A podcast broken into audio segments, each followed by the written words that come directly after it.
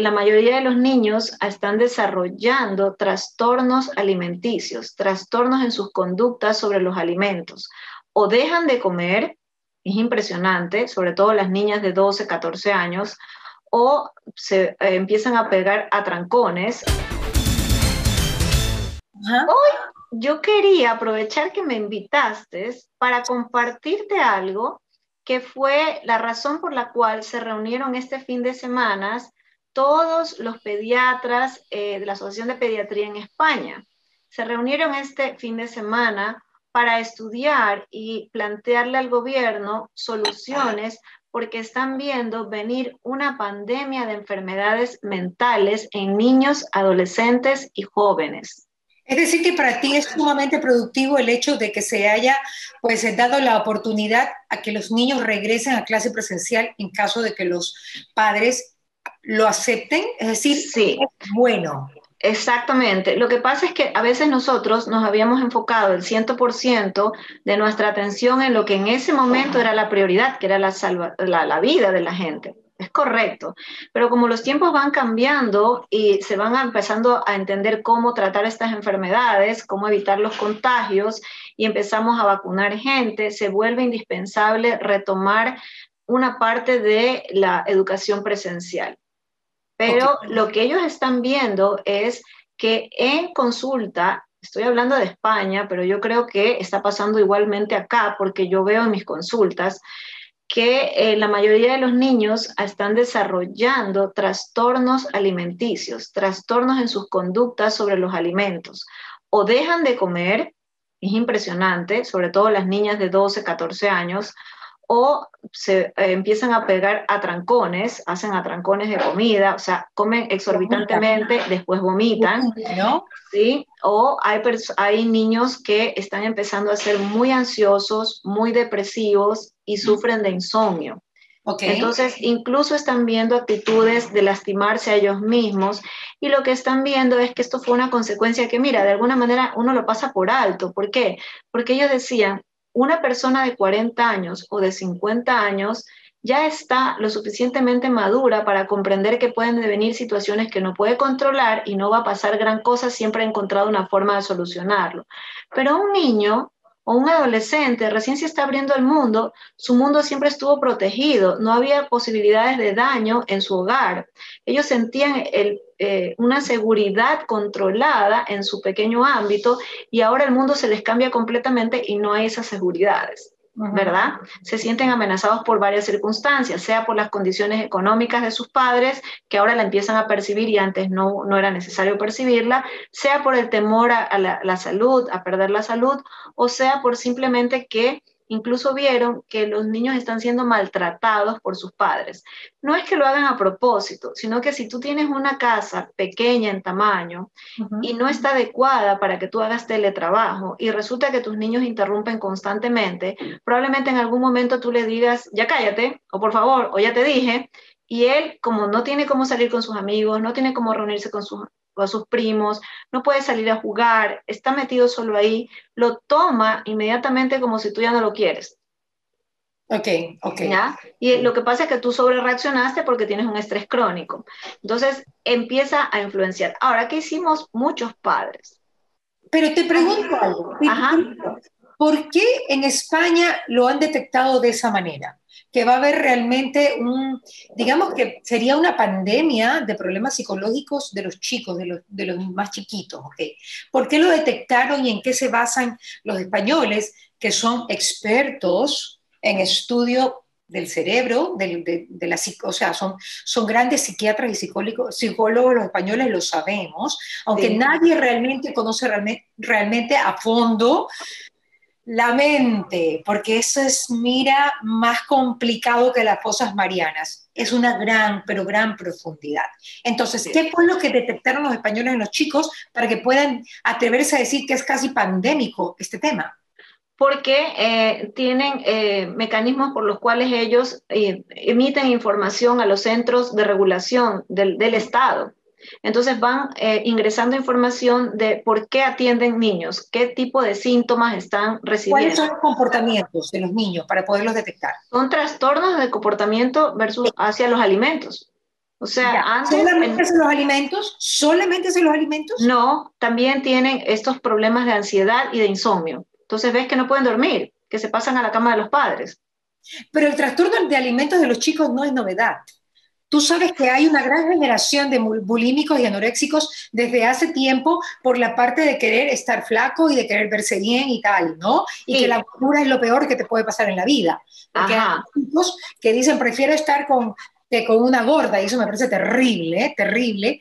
Pero lo que te quiero decir es, ¿qué fue lo que ahora en pandemia se evidenció, aparte de los trastornos que digamos que se incrementaron en esta época?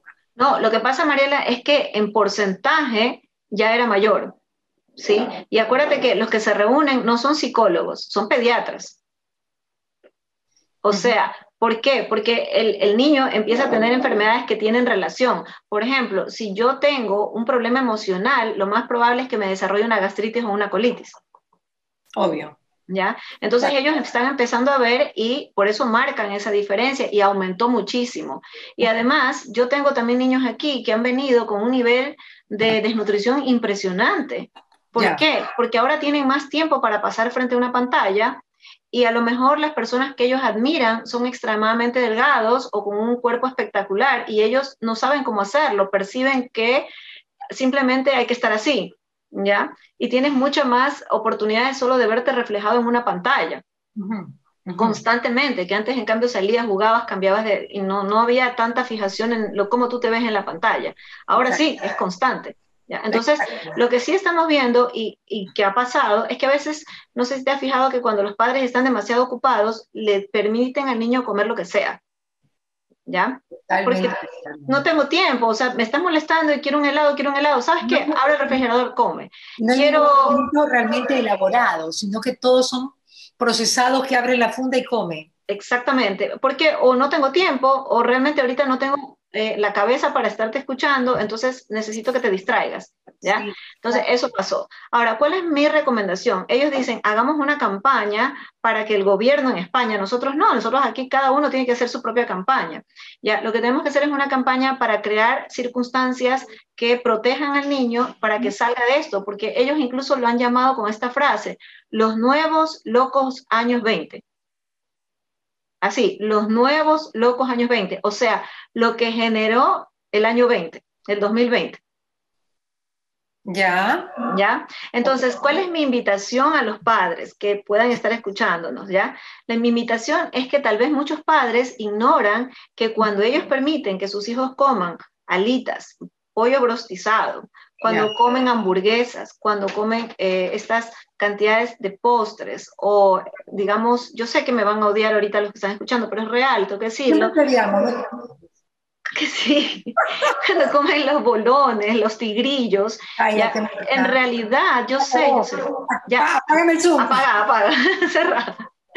Pero bueno, no digo que no lo comas, lo que digo es que lo vas a tener que espaciar como un gusto particular, que lo vas a hacer por decirte cada 15 días, pero no va a ser que en la misma semana voy a comer la pizza y después la hamburguesa y después compro salchichas y después como pollo brostizado y al final de la semana humitas y después no. Cuando tú haces eso, vas a destruir definitivamente tres neurotransmisores. Lo vas a hacer. Entonces, si tú quieres que tus hijos pierdan serotonina, esa es la vía uno. El otro que pierde. Serotonina. Acuérdate que serotonina es el que controla la ansiedad. Por eso los antidepresivos son inhibidores de la recaptación de la serotonina. Entonces, si yo estoy buscando que mi hijo tenga un equilibrio, las condiciones para tener un mejor equilibrio emocional, yo voy a tratar de evitar esos alimentos. Pero no solo se te va a acabar la serotonina, que recordemos que hace que ese niño en el día no tenga ansiedad, pero en la noche esa misma neurotransmisor se convierte en melatonina, entonces le permite al niño un sueño reparador y profundo. Segundo neurotransmisor. Segundo, dopamina, entonces ese les da placer, entonces el niño siente que todo le aburre, ¿sí? que nada le causa placer y come el doble de lo que comía antes porque no alcanza a sentir esa sensación de placer. Va a comer el doble, Mariela. Entonces va a comer los alimentos más dañinos, ya no va a encontrar satisfacción en un poquito, sino en muchísimo. Entonces, otra vez fue el resultado de lo primero que lo dejaste comer. Y la tercera, el tercer neurotransmisor se llama noradrenalina. Entonces, nada lo motiva, le da lo mismo. Dice, hagamos esto, me da igual, me, hagamos esto, me da igual. Entonces, eso es lo que no queremos que suceda. Entonces, fíjate otra cosa. La primera es, tratemos de espaciar estas comidas que acabamos de mencionar. La segunda, Mariela, es que en el intestino de los seres humanos se produce el 80% de la serotonina. El 80% que va al cerebro. ¿Qué significa eso? Que si yo no le doy a mi hijo suficiente fibra, él no va a tener suficiente serotonina para controlar su ansiedad. Entonces, ¿qué tengo que hacer? Tratar de que el niño coma de alguna manera granos, frijol, garbanzo, lentejas o quinoa.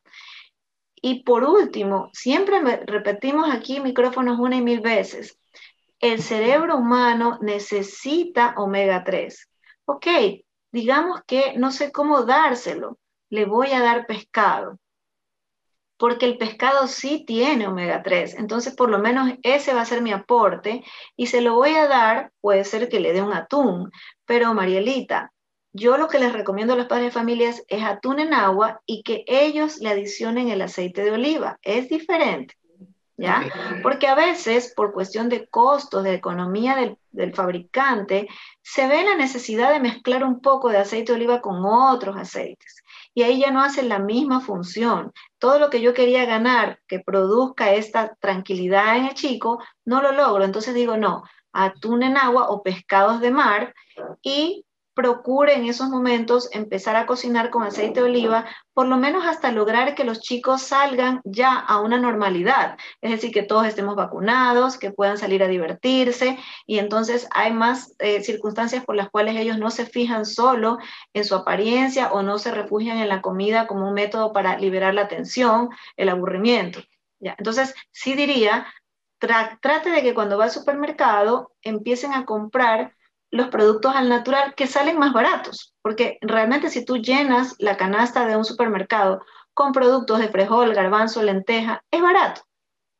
Qué rica que la Sí, entonces esa fibra, esa fibra la necesitamos. Hay mucho más fibra en una menestra de lenteja que en un producto integral, porque por mucho que yo te compre una galleta integral, no le puedes poner tanta fibra porque se vuelve desagradable la textura. Ya. Pero en los, en los lentejas, frijoles y garbanzos es la fuente mejor. ¿Ya? Tiene carbohidratos también. O sea, tiene también carbohidratos, o sea que, no, no pierdes colágeno. Exactamente, ¿Ya? Y ahorita, por ejemplo, encontraron una proteína, aislaron una, Mariela, que es la responsable de que en tu cuerpo no haya fallas en las comunicaciones que generen más ansiedad. Pero yo me pongo a pensar, ¿no?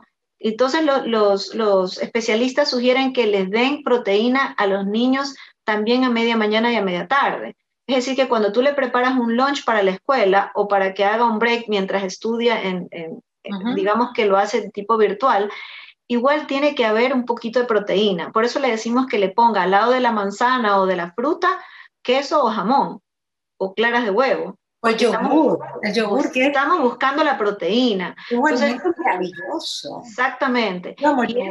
imagínate en una niña adolescente que se va hacia una dieta baja en carbohidratos. De ley va a destruir proteínas y las va a utilizar como si fueran su fuente de energía. Lamentablemente las necesitaba para mantener un equilibrio en sus sistemas de comunicaciones de las neuronas. Entonces, tampoco es la mejor cosa que los chicos empiecen a ver un, un video o algo que les dice, baja los carbohidratos completamente. Ahora, ¿cuál fue, la, situación, cuál fue la solución que dieron los pediatras este fin de semana en España cuando se reunieron? Hubo un planteamiento de un problema, pero ¿dieron alguna solución? Sí, ellos exigen, ellos piden al gobierno crear estas plataformas para que se generen más conferencias de capacitación a los padres, para, es, es para generar un entorno eh, de precaución. Entonces, en este, en este país eso no va a pasar probablemente. Eh, no digo que no, pero... Somos nosotros, Entonces te toca a ti ¿ya? Y, tú, que tú siempre, estás, tú siempre estás invitando a muchos nutricionistas, me parece genial, es una muy buena labor, porque cada uno te va, o sea, a veces parece mentira, Mariela, pero una persona no llega a otra. ¿Por qué? Porque no le gustó el pelo, porque no le gustó la edad, porque no le gustó. Entonces tú al mezclar toda esta combinación de nutricionistas, harás que en algunos llegue por ese mensaje, en otros llegue por otro, pero es importantísimo que los nutricionistas apoyen en este momento a que los chicos coman alimentos que ayuden a que su sistema de emociones, sus neuronas, todo lo que les permite el control de la ansiedad esté en equilibrio. Entonces, ahorita hemos dicho dos cosas busque ponerle pescado, si quiere poner atún, cómprelo en agua y póngale aceite de oliva y dele tres veces a la semana. Eso es lo primero que estamos diciendo. Lo segundo es que le decimos que vuelva un poco más distanciado la cantidad de comida que come tipo hamburguesas, brostizados, pizzas, salchichas, chocolates. Esa es la segunda. La tercera es, el, por el amor de Dios, menestras, granos, frijol, garbanzo, lenteja. Los chicos sí te comen eso. Y pongo un poquito de fruta. Puede ser media taza en un almuerzo, media taza en cena, media taza en desayuno. Y no se olvide que sus snacks tienen que tener proteína tienen que tener proteína. Entonces, no le dé solo la fruta, póngale ahí un poco de queso, póngale ahí un poco de jamón, pero no lo omita. Entonces, esto a mí me preocupa porque realmente eh, vamos a recuperarlos, definitivamente que sí. También nosotros como adultos tenemos que ir perdiendo el miedo, pero tal vez no nos dimos cuenta que nosotros a partir de los 40 años somos muchísimo más centrados, estamos acostumbrados a haber pasado un montón de vicisitudes y haberlas superado, pero ellos no, ellos tienen 8, 10, 14 años, ellos estaban siempre a esa edad, tú tratas de proteger el entorno del niño para que sienta seguridad, pierda los miedos, ¿no? Es como cuando tú empiezas a andar en bicicleta, el terror. Entonces, es el terror a enfrentar situaciones que ellos no pueden controlar, que escapan de su control. En este momento en pandemia, hay miles de situaciones que escapan de control. Entonces, tenemos que crear desde la cocina las características para que tu familia tenga más probabilidades de no sobrereaccionar a lo que nos esté pasando afuera. Muy bien, perfecto, Martita. Me encanta poder conversar contigo. Esto ha sido un tema importantísimo. Es un llamado a las madres de familia con chicos menores de 15 años para que realmente se preocupen por su alimentación.